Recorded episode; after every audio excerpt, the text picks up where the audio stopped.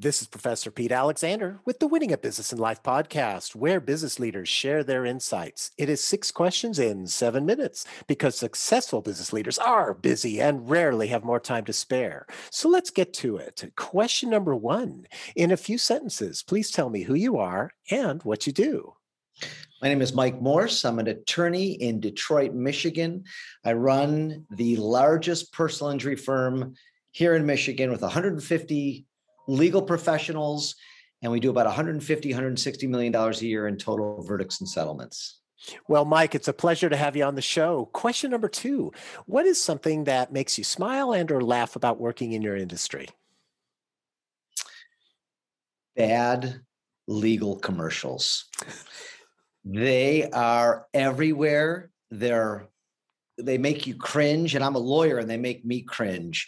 And so when i decided to advertise on 10 years ago i decided i was going to do the opposite of my competitors and i came up with a i think a winning formula. I've won national uh, awards from our tv commercials which can all be seen on the mike morse law firm youtube page and I think they're fun. I think they're different. I think they show off who I really am and they're a breath, a, a breath of fresh air. And people email me all the time that they pause my commercials, they rewatch them, and that's it's great for my industry because, as I said earlier, most uh, commercials are laugh worthy, cringe worthy, and I just I never wanted to do that. Oh, I'm so glad of that. And I absolutely agree with you about the cringe worthiness. It's like, oh my gosh, whenever I see one of those. So thank you for, uh, ch- you know, changing the tide on that with your firm. Pleasure. Question number three. I have a fictitious book with all the answers for business. What chapter would you think most companies should read? I think the chapter on delegation. Is the uh, one that they should read uh, first. I uh, the coaching that I do with business leaders and CEOs and visionaries of businesses and law firms. I think that the single quality they're lacking is is the ability to delegate things that they don't love to do and they're not great at. And I could go on and on with that answer, but it's it's it's just the most important thing for happiness, for them to find the space to work on their business and, and figure out what's important in their business. And once people do that, once I did it, it was a game changer in my business and freed me up to focus on what was important rather than running around doing all the things that all of the business leaders do that they shouldn't be doing. Mm-hmm. Yeah, because time is so so much of a valuable asset, and as you're saying there, if you utilize your time for the really important stuff, and you delegate the the, the menial tasks that someone else can do, you're going to have a more effective uh, company or more effective uh, impact on your company. I should say. Am I right? I think so. I think yeah. it's it's the number one thing that I would recommend. Awesome. Question number four Other than the generic work harder, have a great attitude, or care for customers, what advice or insight would you give to other business leaders?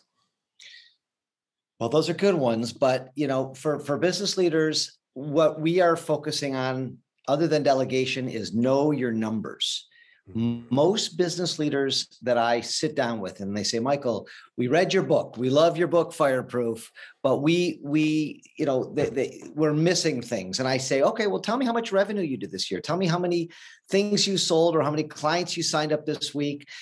They don't how long does it take to have a client go through your law firm? They didn't know. What is your forecasted model for this year? They don't know.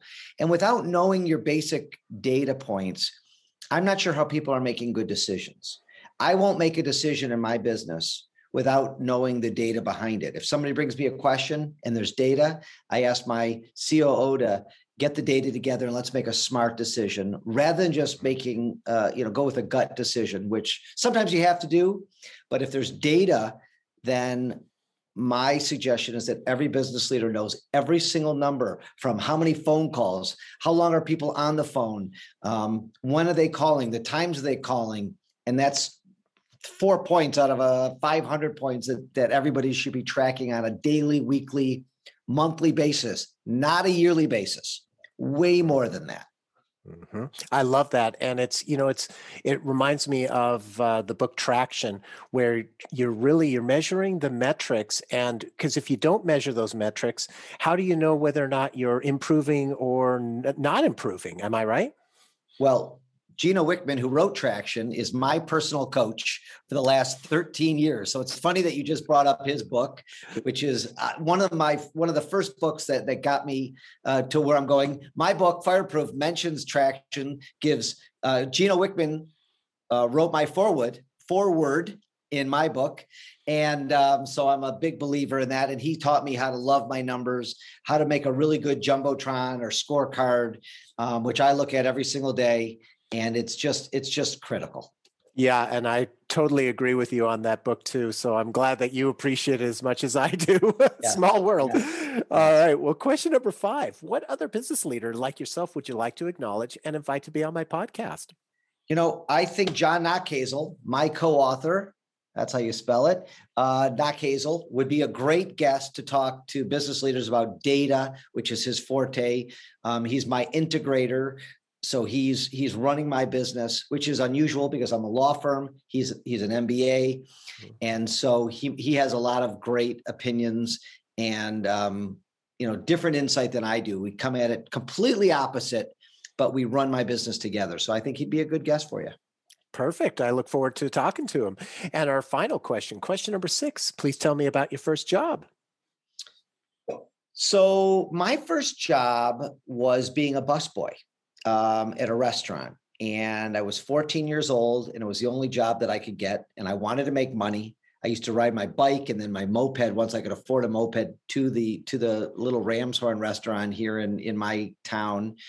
And I'm telling you, it taught me a ton. It taught me about customer service. It taught me how to multitask. It taught me the value of a dollar, how hard I worked, how the back breaking, the sweat, the grime to make 20, 30, 40 dollars.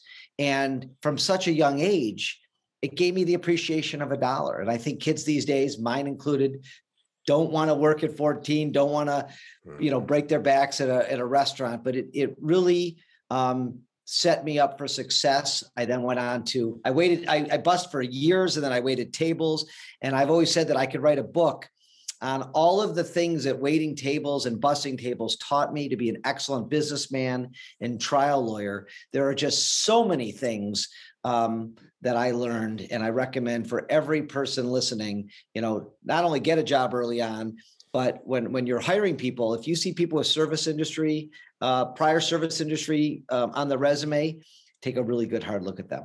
Mm-hmm, mm-hmm. I completely agree with you. Um, I did busing as well when I was a teenager.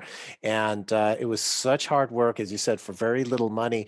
I also got an appreciation for the rest of the kitchen crew because, uh, you know, if you've never worked in a kitchen, you have no idea how much work there goes into to making that uh, final presentation of the food to to to the table. I agree with you. You know what? It sets it sets everybody up for life because you know how to read a table, you know how to read a mm-hmm. room. At a young age, I was dealing with a manager, right? Somebody, I God knows how old they were. When you're 14, they seemed very old. Um, you're dealing with other waitresses. You're you're you're trying to please the customers and the waitresses, and you're trying to, um, you know, they get to tip you out. So the better of a busboy you are, the more money you make. So that's how almost every business is, right? I mean, the better you are at something, hopefully, the more successful you are. So Mm-hmm. Mm-hmm. I mean, it, it is. It was just such a wonderful first job. I'm super glad I did it. Well, and it's a great story, and thank you for sharing that. And Mike, thanks for being on the show. How can people find you? So my social media channels are all at 855 Mike Wins. I have a robust YouTube channel that people should check out. My website, 855mikewins.com. They can email me at mike at 855mikewins.com. They can check me out, my book, Fireproof, download it. It's on Audible, anything you want. And I'd love to interact with you, answer questions about the book. If anybody has any questions, comments, feedback, and I really appreciate you having me on. Perfect. This is Professor Pete Alexander with the Winning at Business and Life podcast. Thanks for listening.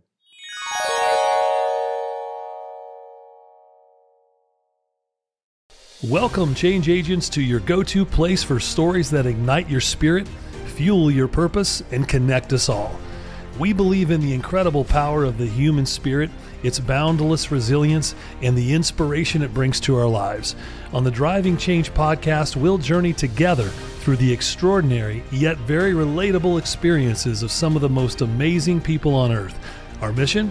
That through these stories, we might just spark change within you and awaken a newfound motivation to harness your unique gifts to make a real difference in the world. So get ready to be inspired and join us on this incredible adventure. You can find the Driving Change podcast on Apple Podcasts, Spotify, iHeartRadio, or wherever you love listening to your favorite podcasts.